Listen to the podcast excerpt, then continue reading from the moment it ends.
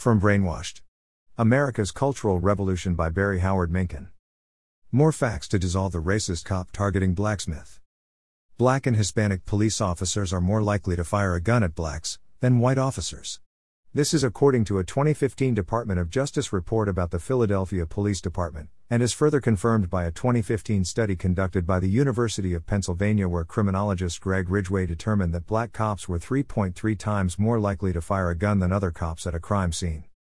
Blacks are more likely to kill cops than be killed by cops. This is according to FBI data, which also found that 40% of cop killers are black. According to MacDonald, the police officer is 18.5 times more likely to be killed by a black person than a cop killing an unarmed black person. Despite the facts, the anti police rhetoric of Black Lives Matter and their leftist sympathizers have resulted in what MacDonald calls the Ferguson effect, as murders have spiked by double digits in 36 of the 50 biggest cities in the U.S. as a result of cops being more reluctant to police neighborhoods out of fear of being labeled as racists. Anti police rhetoric has deadly consequences. In 2019, 48 cops were victimized by fatal shootings. This year, on July 13, the 32nd officer was already killed, marking a 28% jump over the same period last year. While African Americans are involved in two times more police shootings than their percentage of the population would seem to warrant, they commit 53% of murders and 60% of robberies, well over four times their percentage of the population.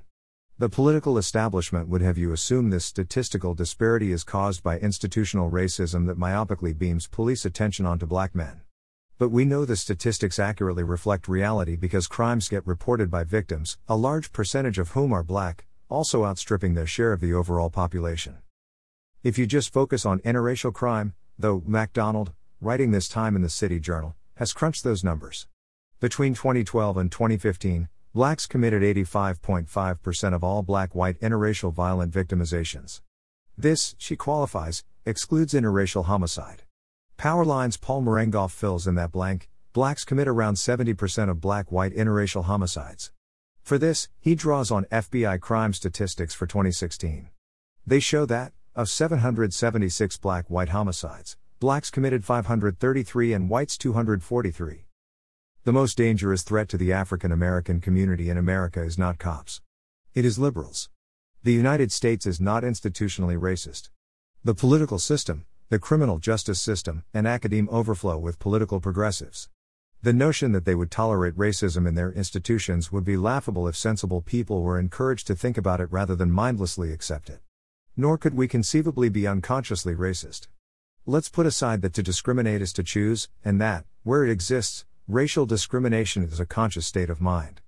The reality is that our institutions of opinion are so obsessively racialist, no one in America has the luxury of being unconscious about racism.